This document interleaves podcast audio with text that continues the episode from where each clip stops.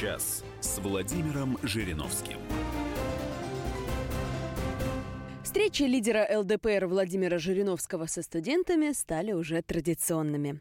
На этот раз было много вопросов о роли партии в жизни страны, принимаемых законопроектах и решении трудового вопроса молодежи.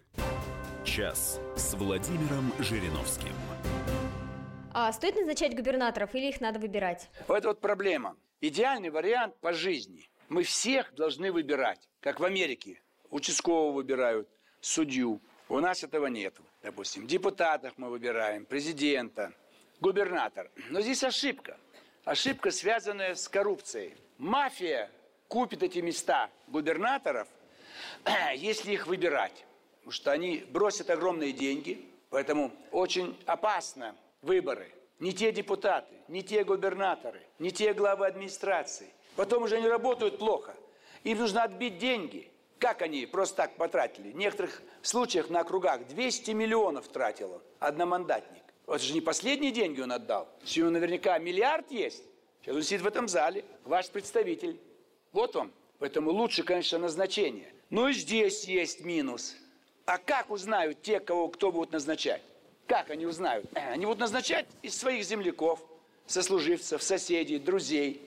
Поэтому и то, и то опасно. Но когда цифра придет, когда вы дома будете сидеть и посмотрите на этого кандидата, увидите, была ли там коррупция, какие знания он получал, о чем он говорил, чтобы могли его послушать. Послушайте его за последние 20 лет.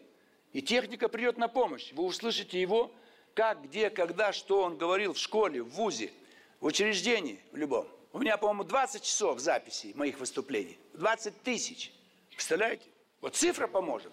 Когда были первые выборы президента, Ельцин, 91 год, к нему приехала куча американцев. Консультанты, политтехнологи, полито и денег. Сотни миллионов, даже миллиарды. Вот с трудом пропихнули его. Но до дня выборов они ко мне пришли. Поговорил, поговорили со мной – Говорят, у нас ты бы стал президентом. Здесь нет. Другая система. Поэтому вот как бы э, означает, что э, в принципе выборы – это лучшая демократия. Парламентская республика, но для нас опасно. Поэтому выбираем более худший вариант. Назначать, но если опять талант не сможет пробиться. Потому что кто назначает, он назначит себе подобных подхалимов и так далее. То есть техника должна помочь чтобы мы не контактировали с партиями, с профсоюзами, никаких избиркомов. Все у вас будет на дисплее дома. Вы всех увидите, услышите, когда, что, кто такие, почему. И сами определите, какой закон принять, кого в депутаты, кого в министры и в губернаторы. Имея юридическую стажировку, могу сказать, что наши законопроекты не всегда составляются корректно. А не считаете ли вы, что формулировать их текст должны профессиональные юристы, экономисты и так далее? Ведь депутаты не всегда имеют такое образование. Все правильно. Вот здесь проблема. Конечно, у нас всего 10% юристы, 450, кстати, 45 юристов. Это что такое? Тут только юристы должны быть. Но немножко экономистов, немножко социологов. Все. То есть я об этом говорю уже много-много лет. Должна быть другая система выборов – вот я руководитель и наше руководство партии. Мы говорим, вот у нас, допустим, список давайте составим там 300 человек. И мы определим, кто будет депутатом. Вы дайте нам процент. 40 депутатов у нас. Вот мы выберем самых лучших. Юрист, юрист, юрист, экономист, зрелый, мудрый, опытный. Мы не имеем такой возможности. Мы, э, значит, список падает на регион. А там мы людей плохо знаем. И приходят люди, которые и вообще не юристы. То есть система выборов устарела. Они э, боятся доверить партии. Мы сами решим, кто будет депутатом. Мы посмотрим, мы их послушаем. Потому что когда они идут на выборы, мы же не знаем, кто станет. Что их проверять-то? А когда уже мы получили свой процент, вот 40 у нас, да, депутатов, так давайте мы выберем лучших. Любая политическая партия заинтересована выбрать лучших, достойных. Тогда и законы будут лучше. Но это проблема, я с вами согласен но она приходит в противоречие с демократией. А я тоже хочу быть депутатом. Он дворник, он рабочий, он конюх, он лесник. Он ничего не понимает вот, в законотворческой деятельности. Он говорит, а я хочу, власть народная, по Конституции, я имею право. Он еще так долбает власть, что он побеждает в одномандатном округе. А юрист говорит сухим языком и занимает второе место. То есть демократия беременна своим каким-то другой формой, чтобы мы могли лучших поднять вверх в эшелоны власти. В лучших. Президент, министры, губернаторы, депутаты. Вот эта задача. Давай демократию. Вот дали демократию. Сто лет демократии. И сто лет-то выбирают кого? Первый министр военный в правительстве Ленина был Дыбенко. Он был завхозом на судне, выдавал мыло матросам мыться идти в душ. Это министр обороны Советской России. Демократия, а за что боролись? Мы царя долой, Керенского долой, все, давайте нам все посты. Вот в чем дело. У нас до сих пор еще полупролетарское государство. Они не думают о том, чтобы специалисты везде были. Нет, и я хочу быть. Так что вы правы. Но изменить Конституцию, изменить законы и подобрать специалистов, это за этим будущее обязательно. То есть мы должны подбирать. Любая партия возьмет из своих всех сторонников, выберет самых лучших. Эти лучшие станут иметь полномочия. А сегодня принцип. Он захотел и пошел на выборы, и стал. А как можем повлиять? Его же народ избрал. Я даже на зарплату не могу повлиять. Я говорю, дайте мне фонд зарплаты. Я вижу, депутат работает слабо. Я ему 50 тысяч только дам. Это чуть лучше 100. Это еще лучше 150. Я не могу этого делать. Всем одинаково. Один лентяй, другой хороший, а получать одинаково. Уравниловка. Социализм. Час с Владимиром Жириновским. В чем вы видите будущее партии? Надо, чтобы у нас была две двухпартийная система. Нельзя, когда десятки партий. Потом появляются и кандидаты. Вот сейчас пошел еще от партии роста. Это партия падения, а не роста. И вот кандидат президенты. Ну, это же такой детский сад получается у нас. Потом это партия гражданская инициатива, она будет поддерживать Собчак. Этих партий практически нету, малочисленные. Они ничего не могут сделать, повлиять. Их нет в Государственной Думе. Поэтому надо мощные, вот Америка, они же не дураки, они хорошо разбираются в деньгах. Дешевле содержать две мощные партии и смена команд, чистота в демократии. А когда много партий, это анархия. Поэтому я вижу ЛДПР как вторую партию. Кремлевская, как бы она ни называлась, условно кремлевская или консерваторы, и ЛДПР. Остальные они себя исчерпали. Спустя 12 лет а что все-таки будет с Российской Федерацией? Останется ли она на таких же высоких позициях мировой политики? Проблема человечества. Все хотят быть первыми и великими. И ради этого устраиваются войны. Нам бы собраться когда-нибудь, хотя бы в Европе, и договориться, что мы все одинаковые. Мы европейский колхоз, так сказать. Что Наполеон хочет быть великим и огнем, мечом выжигает всю Европу. Гитлер великим, огнем мечом выжигает всю Европу. Сталин, Ленин, даешь всемирную коммунистическую революцию. Вот ИГИЛ, даешь исламский халифат. То есть вам, молодым, хочется чего-то великого, большого. То есть, чтобы вы были Чайковский, там, Челентано, Пеле, Месси. Это хорошо, но это не получится. Поэтому, конечно, Россия всегда будет одна из ведущих держав. Входить в тройку, в двойку, добиться еще больших успехов, чем США и Китай. Но вы всегда должны помнить, что тот, кто стал первым, он счастлив. А миллионы вокруг него ненавидят его, и они несчастные. Поэтому любые достижения какого-то человека, какой-то страны, какого-то общества, это автоматически порождает несчастье для других. Поэтому идеальный вариант все-таки, чтобы мы перестали стараться достичь каких-то небывалых высот. Вот почему рухнул коммунизм. Но он невозможен. Изобилие невозможно. Общество равное невозможно. Ну как могут быть равные все? Вот это все идея. Философы сидят, а вот давайте, пусть будет коммунизм у нас. Без собственности, без фабрикантов, без помещиков, без жандармов, без армий, без государства. Самоуправление. Мы сами будем все делать. Попробуйте так, анархия, мордобой, грабежи начнутся. Не получится. Человек голодный, человек хочет одеться, человек хочет жить лучше. Продолжение разговора лидера ЛДПР Владимира Жириновского со студентами через несколько минут. Час с Владимиром Жириновским. На встрече лидера ЛДПР Владимира Жириновского со студентами в числе прочих был затронут вопрос отношений России с другими странами, в частности, европейскими. Потому что борьба есть, разные виды борьбы, это процесс. И еще какой-то вид борьбы. Например, арестовали нашего сенатора во Франции. Это тоже вид борьбы с нами. Чтобы, так сказать, вот они арестовали, вот он там мучается, палата за его записать. Но сам смысл всех этих действий, вот, на что направлен? Чтобы что сделать в нашей стране?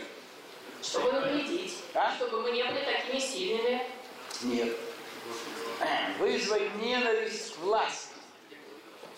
Вот это то, что он туда сформулировал. Вы вокруг да около ходите, то есть вызвать в стране нет. Вот эти борьбу ведут с нами правильно.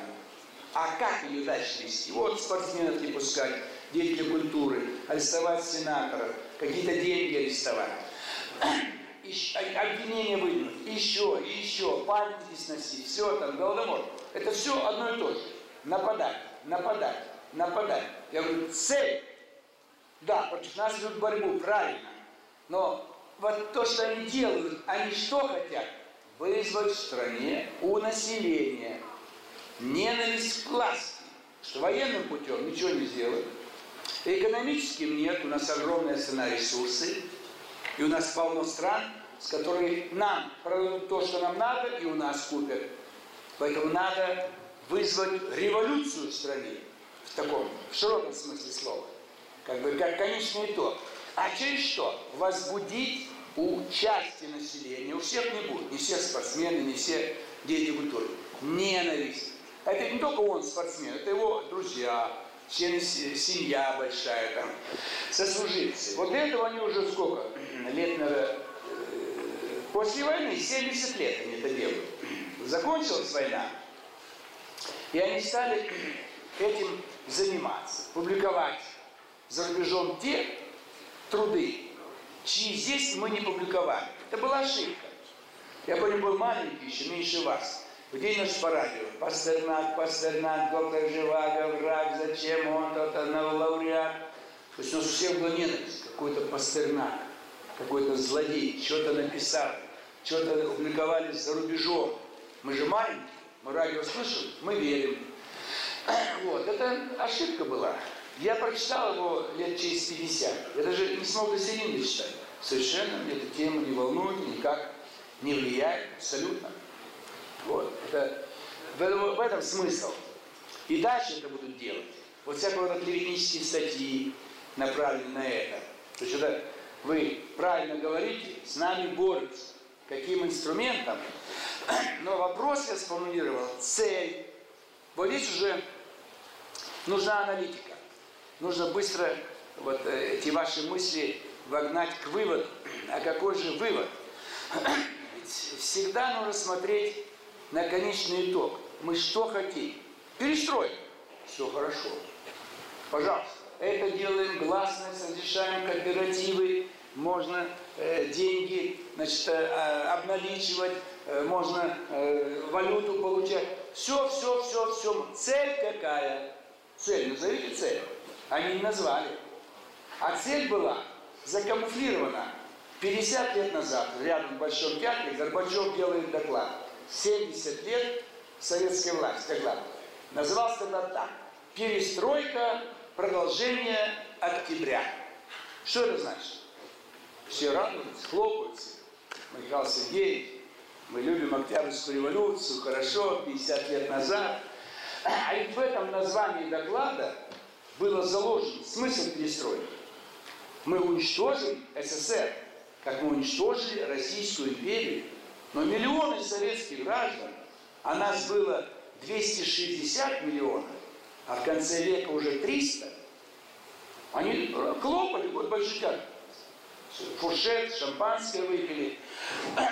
Поэтому понять очень единицам удается. Это должно иметь специальный мозг. Вы не виноваты.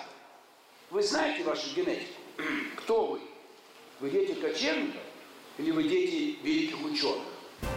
Час с Владимиром Жириновским. На встрече со студентами Владимир Вольфович также затронул вопрос об утечке мозгов. Американцы как делают? Они скупают мозги. Вот, проверяют всех, где более-менее соображают и в Америку перевозят. А вот Сорос. Он говорит, и вот сколько денег он вложил.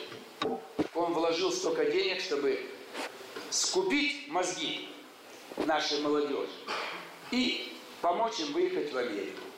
Подготовка ученых стоит 50 миллиардов долларов. Представляете, сколько они сэкономили? Не надо ничего делать. Готовые мозги покупать. Мы этого не делаем. Нам как-то мне кажется, ну, что это, покупать мозги, но свои сделают. Свои сделают. У нас много людей умных, хороших. Но как спорт, если в одну команду собрать лучших футболистов, вы ее не обыграете. Сборную мира. Очень трудно обыграть. Месси, да, еще до этого Рональду, как был Пеле. Как вы их обыграли? Так и здесь. И все мозги в одну сторону загнать, мы не сможем обыграть. Поэтому мы должны то же самое делать. У, у нас увеличивать, так сказать, количество гениальных людей. Какие нужно предпринимать меры для развития российского образования высшего? И будут ли увеличиваться бюджетные места? Мы, в принципе, ЛДПР за полностью бесплатное и образование, и здравоохранение. Почему? Потому что люди, нет у них денег, и он не может лечить, учиться, нету денег достаточно, и он не может лечиться. Получается, что дети очень богатых людей, не всегда честные деньги, они будут и учиться, и лечиться. Тогда мы еще меньше будем иметь гениев, как элита наверху. То есть сотни людей гениальных. И несколько миллионов очень инициативных, энергичных. Поэтому бесплатно. В интересах государства и наших граждан. А если будем копаться в количестве бюджетных мест, это хорошо, но все-таки это мало. Убрать деньги из образования нельзя. Наука, образование, искусство, спорт – это должно идти от таланта и помогать. Если полностью спорт сделать коммерческим, мы проиграем все. Они будут платить больше своим спортсменам, а мы все проиграем. Ученых мы всех потеряем, если не будем платить зарплату 100 тысяч долларов в месяц. 6 миллионов. Как мы будем платить 6 миллионов? Мы с трудом тысячу долларов платим. Поэтому они на это делают ставку. Военным путем нас, их, нам, нас нельзя. Тогда э, у нас выкупать ученых, вот, спортсменов, значит, э, различные достижения. То есть все через деньги. Но здесь нам помогает что? Самый творческий человек перестает творить, если ему резко сменили среду. И среда порождает талант. Его нельзя просто за, как бы, как называется, запрограммировать. Вот давай, в Ташкенте появится Эйнштейн. Ничего там не появится. Он появился, Эйнштейн? Где он появился? В Германии? В Швейцарии? Наконец, уехал в Америку. Поэтому обязательно. А реформа здесь самое первое, это нужно дать возможность выбора предметов. Но за, за, за, за 4, 5, 6 лет вы учите 50 предметов. Давайте вам дадим 150. Вы выберете 50 и их изучаете. По ним сдадите все экзамены. Мы так не делаем. Мы вам навязываем вот эти 50. И вы через силу э, значит, учите. А вы не хотите, тогда что вы делаете? Вы их не учите, а перед экзаменом шпаргат пишете. Смартфоны, вы ищете, как обмануть преподавателя. Вы его обманываете, себя и страну. Поэтому этот обман как можно убрать? Что вы изучали любимые предметы. Хотя технические дисциплины, которые очень плохие, вам не нравятся. Такое черчение, сопромат там, или еще что-то. Но для инженера это надо. Но в гуманитарной сфере, ну давайте хоть здесь дадим свободу. То есть расширять возможность, так сказать, свободного посещения лекций, но они будут ходить, если дать свободное посещение. Так делали эксперимент. Свободное посещение лекции конкретного профессора. Все идут к тому, кто нравится. А что делать с теми, кто не нравится? Мы же им тоже должны платить зарплату. Так что есть проблемы. Но главное это бесплатное обучение и современное.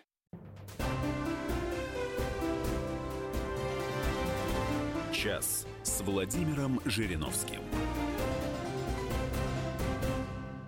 На встрече лидера ЛДПР Владимира Жириновского со студентами был затронут вопрос о трудоустройстве выпускников вузов. Час с Владимиром Жириновским.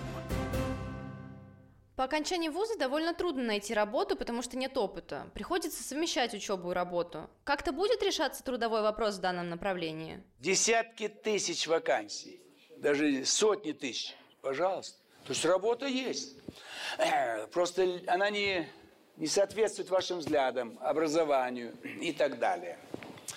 То, что вы говорите, что не берут, вот советская власть, она заставляла брать. И кто вами будет заниматься – это как брак по любви, по расчету. Ну, надавят на начальников, вас возьмут, заходи, садись, на тебе бумажки, перебирай. Вот при Хрущеве ввели э, производственную практику на заводе. Два раза в неделю. Понедельник, четверг мы ходили на завод. Полный рабочий день. Что, есть время у мастера, у инженера нами заниматься? Ремонтировать машины, выполнять план, зарплата. И нам они, вот пробивай эти прокладки. Вот стоишь весь день и пробиваешь прокладки то здесь проблема, что у любого начальника в трудовом коллективе им нужно деньги зарабатывать. А вы пришли, ничего не умеете. Им не хочется вами заниматься, тратить время. Поэтому по закону можно заставить. При советской власти был закон. Три года вас должны держать на работе по распределению. Могут дать комнату. Но вас будут держать, а учить ничему не будут. Вы будете ждать, когда кончится срок, как в тюрьме. Поэтому пробовали и то, и то. А для того, чтобы вам, вас бы, как говорится, вы бы не проскочили бы, вам, чтобы э, научиться, не имея опыта, значит, надо немножко приспосабливаться. Вы должны понять, везде, в любом трудовом коллективе есть черновая работа. А вам хочется сразу что-то такое э, значимое. Нет. Вот вы будете ксерокопировать материалы, разносить, сшивать, расшивать, на побегушках, э, курьер. Но это тоже пригодится по жизни. Поэтому здесь нельзя ставить задачи. Вот меня позовите, дайте мне там какие-то параметры, я приму решение, дайте мне премию и хороший там отзыв. И в аппарате Госдумы вы многому научитесь. Это очень хорошо. Поэтому стажируйтесь обязательно. Продолжайте стажировку. Почему только две недели, месяц, два месяца, еще раз прийти летом, э, зимой в разные аппараты, в разные, так сказать, фракции, в разные учреждения. Вы себя должны найти, понимаете? Вы еще сами правильно колеблетесь. Откуда вам знать, где вы будете в дальнейшем работать? Половина работают не по специальности. Смотрите, какой брак. Мы готовим миллионы людей, а они работают в другой сфере, и все знания впустую. Они их не применят нигде. Практически это брак в работе. Брак. Они это пристроятся, будут получать неплохую зарплату, но мы экономике не успеваем дать хороших специалистов, нужных, современных. Поэтому это дело ваше личное. Государство не может отдельности вами заниматься.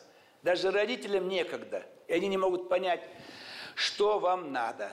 Поэтому везде нужно. Вот у нас агитпоезд есть. Вот садитесь в агитпоезд и езжайте по стране поработайте с населением, послушайте, о чем говорят. Вот коллектив вас 50 человек, за окнами вся страна. Это же интересно. Владимир Вольфович, считаете ли вы необходимым объединить под эгидой партии молодых музыкантов, в том числе э, студентов творческих заведений? Мы должны помогать, создавать условия.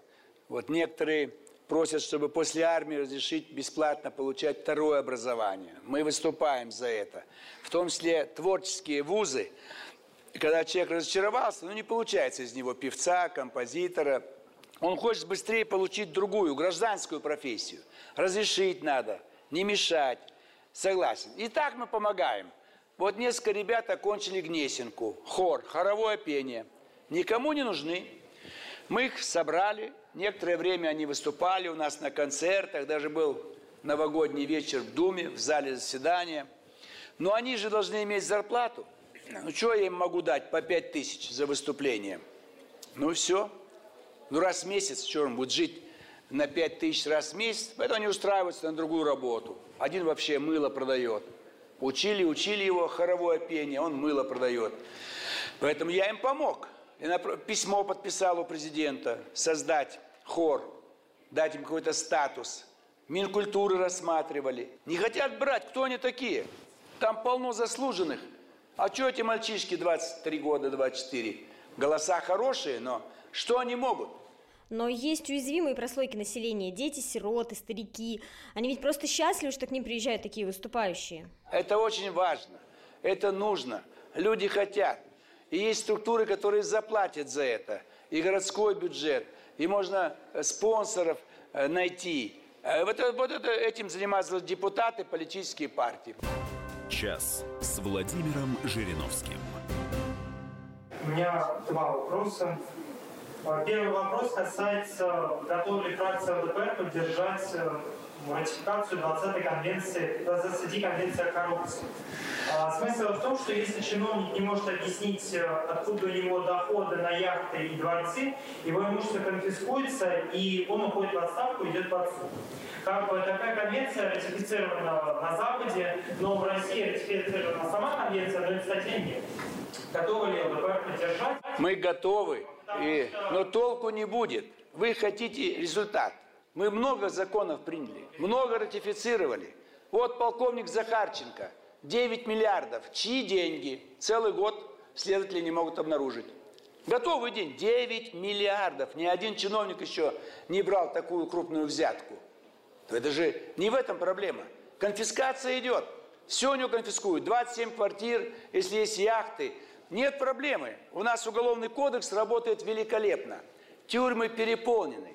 А там это 20-я поправка конвенции, статья, никакого значения не имеет для борьбы с коррупцией. Дальше. Вот недавно э, в Москве вынесли приговор по делу Урмана Джабраилова, который устроил стрельбу в отеле Four Seasons э, по некоторым сообщениям в состоянии алкогольного наркотического опьянения. Даже прокурор просил ему дать два года условно, но суд принял решение, что дать 500 тысяч штрафа. Э, в свою очередь, к примеру, был случай в регионах, когда человека посадили за ручку, что в нем находилась какая-то камера и он как бы отправился в тюрьму. Почему у нас олигархи получают 500 тысяч штраф, или, например, как госпожа Васильева отсидела меньше полугода, а обычные граждане идут в тюрьму, в переполненные тюрьмы и... Согласен я с вами. Мы ратифицируем любую поправку, любую конвенцию по борьбе с коррупцией, но это не усилит борьбу. Мы готовы поддержать, ввести смертную казнь, но преступность не уменьшится, чтобы у вас было правильное, реалистическое отношение к жизни. Это не даст ничего. Мы расстреляем этих преступников, некоторых из них по ошибке. Сейчас в Америке вышел из тюрьмы, 38 лет отсидел ни за что. 38 лет. Вы еще не прожили столько. Вот он судебная ошибка. Он был приговорен к смертной казни, но пожи, по, на, по, заменили на пожизненное. Поэтому вы говорите, давай сильнее, не получится. То, что разный судья вправе вынести приговор, наказание ниже нижнего предела. Вот есть 500 тысяч, вот она судья вынесла всего 500 тысяч. То есть здесь обвинять судью нельзя, но вы правы.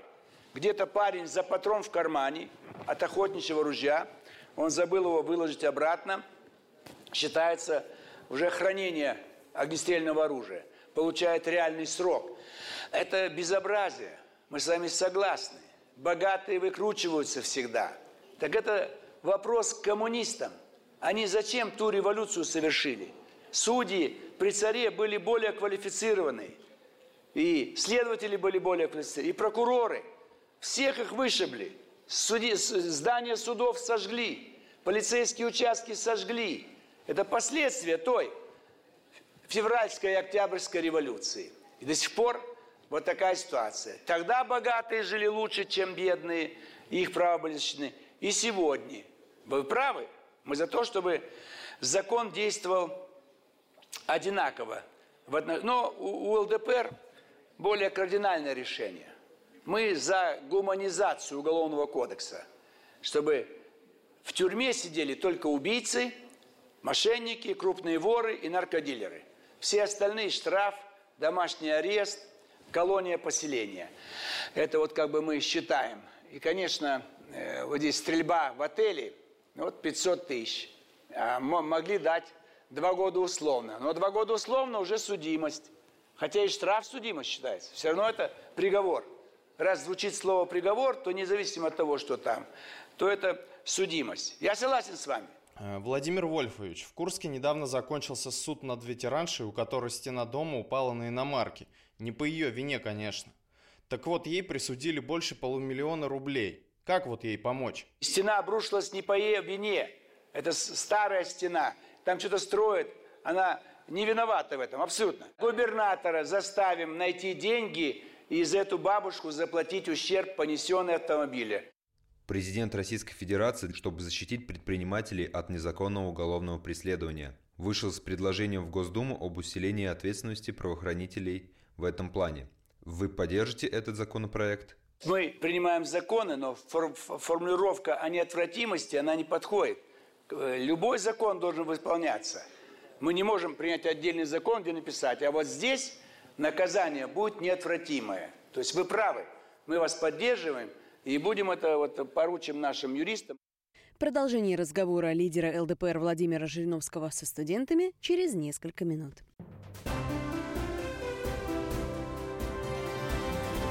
Час с Владимиром Жириновским.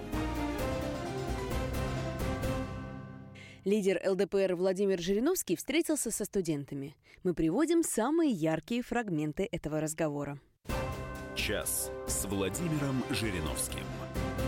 На организацию культурно-массовой спортивно-оздоровительной работы в ВУЗы выделяется э, две стипендии на каждого бюджет, э, студента-бюджетника. Соответственно, это получается достаточно приличная сумма. Например, в МАИ, в Московской авиационной студии, это 42 миллиона рублей. А, раньше, насколько я знаю, в законодательстве был а, такой пункт о том, что расходование этих средств согласовывается а, либо со студенческими советами, либо с профсоюзными организациями при их наличии в каждом вузе. Сейчас, насколько я знаю, этот пункт был удален. Соответственно, о чем я хочу сказать? Деньги, которые выделяются вузам, расходуются по мнению, по нашему мнению, отдельно взятым человеком, например, неким проректором по молодежной политике. И не факт, что они расходуются так, как хотел бы молодежи. Скажите, пожалуйста, можно ли каким-то образом законодательно вернуть в закон э, графу о том, чтобы а, расходование средств, которые выделяются на организацию культурно-массовой спортивной зрительной работы, а согласовывать каким-то образом с общественными организациями. Насчет нецелевого использования денег. Это постоянно происходит, повсеместно, во всем мире. Помните, во Франции Фион даже не смог стать кандидатом в. Уж когда-то жену оформил на ту ставку, которая у него, как у депутата, есть. Вот у нас 7 ставок штатных по 25-30 тысяч. Вот он жену оформил, она ничего не делала а получала зарплату. Так и здесь. Тем более деньги на культурно-массовую работу, спортивную. Вот надо контролировать все. У нас в стране огромное количество денег и контролирующих организаций. Но не хватает на сами упорства, не хватает знаний, настойчивости. А поскольку студенты временный контингент, вы уходите из вуза, а новенькие э, плохо в этом деле разбираются – и, конечно, проректор по хозяйственной работе, по делам молодежи. Когда есть выделенные средства, он их направляет ближе к себе, к своему телу, к своим родственникам. Поэтому вот развивать внутри вуза каждого. Студком должен быть, правком должен быть, контрольные какие-то органы, народный контроль какой-то создавать.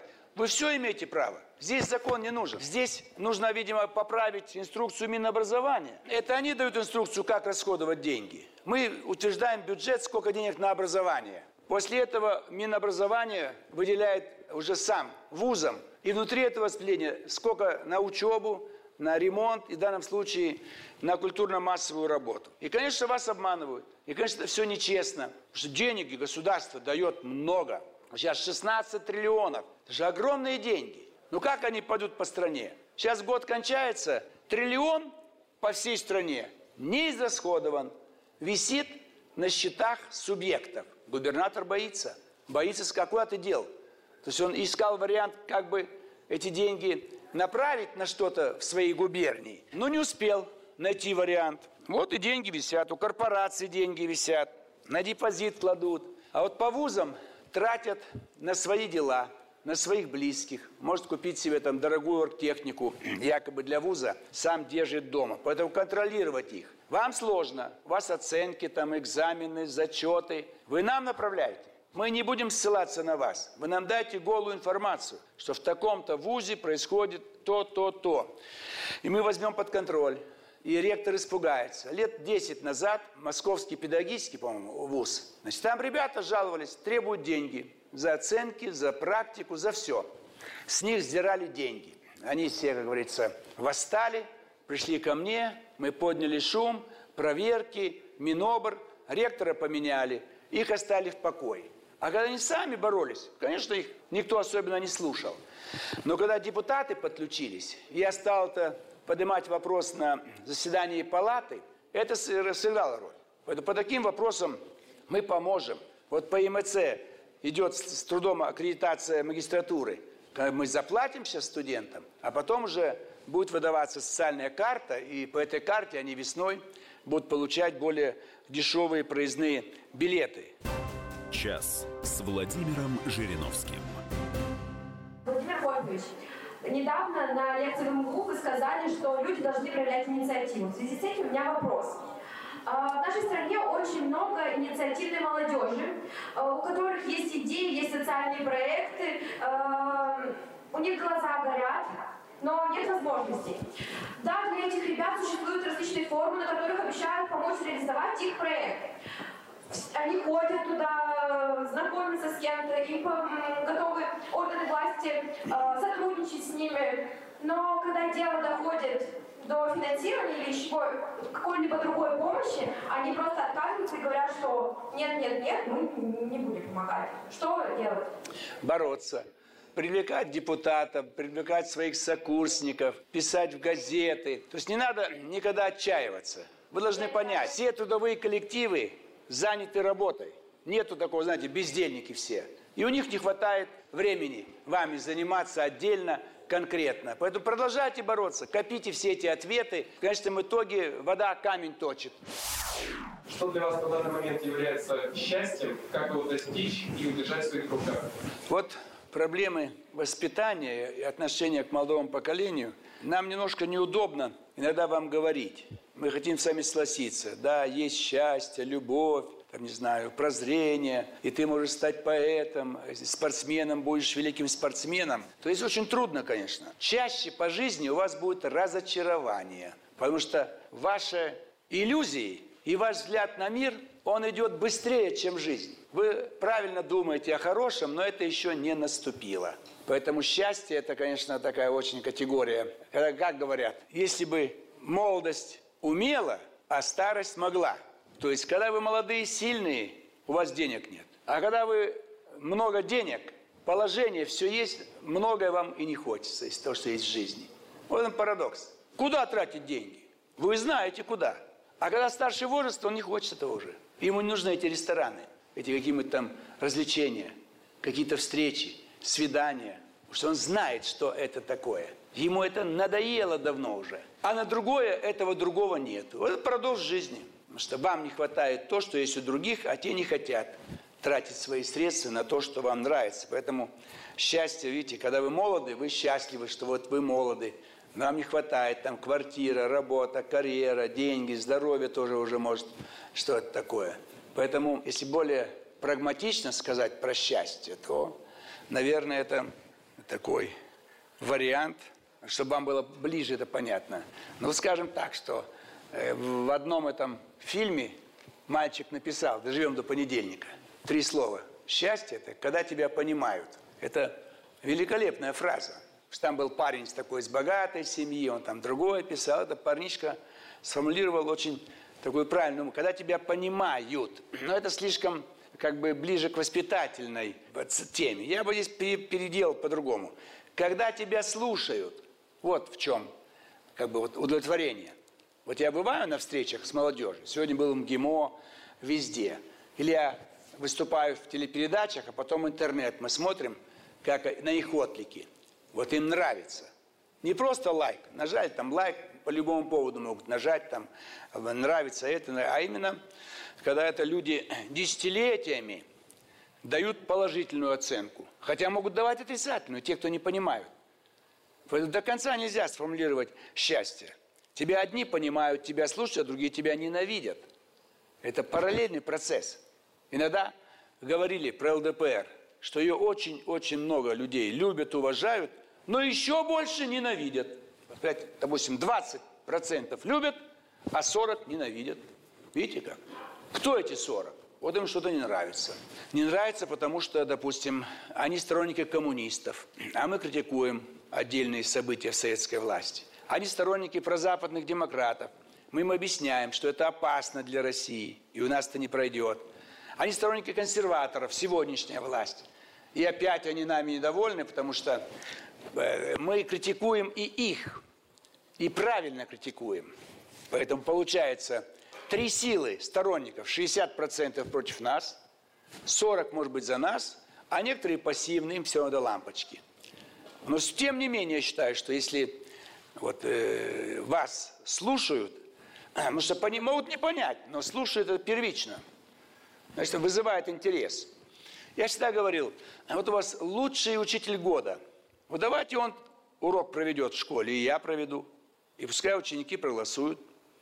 Я не хочу его, скажем, понизить, что он не лучший учитель. Он моложе меня, э, вполне возможно, он не так интересно построит урок, например, на тему семьи. Он, может быть, еще не женат. Что он про семью скажет? Но, тем не менее, вот для того, чтобы э, на вашу оценку вывести наши действия, это вот, конечно, все-таки вот я бы так сформулировал. Когда тебя слушают. И не обязательно соглашаются – но хотя бы они молча слушают, это уже хорошо. Вы слушали разговор лидера ЛДПР Владимира Жириновского со студентами. Час Владимиром Жириновским.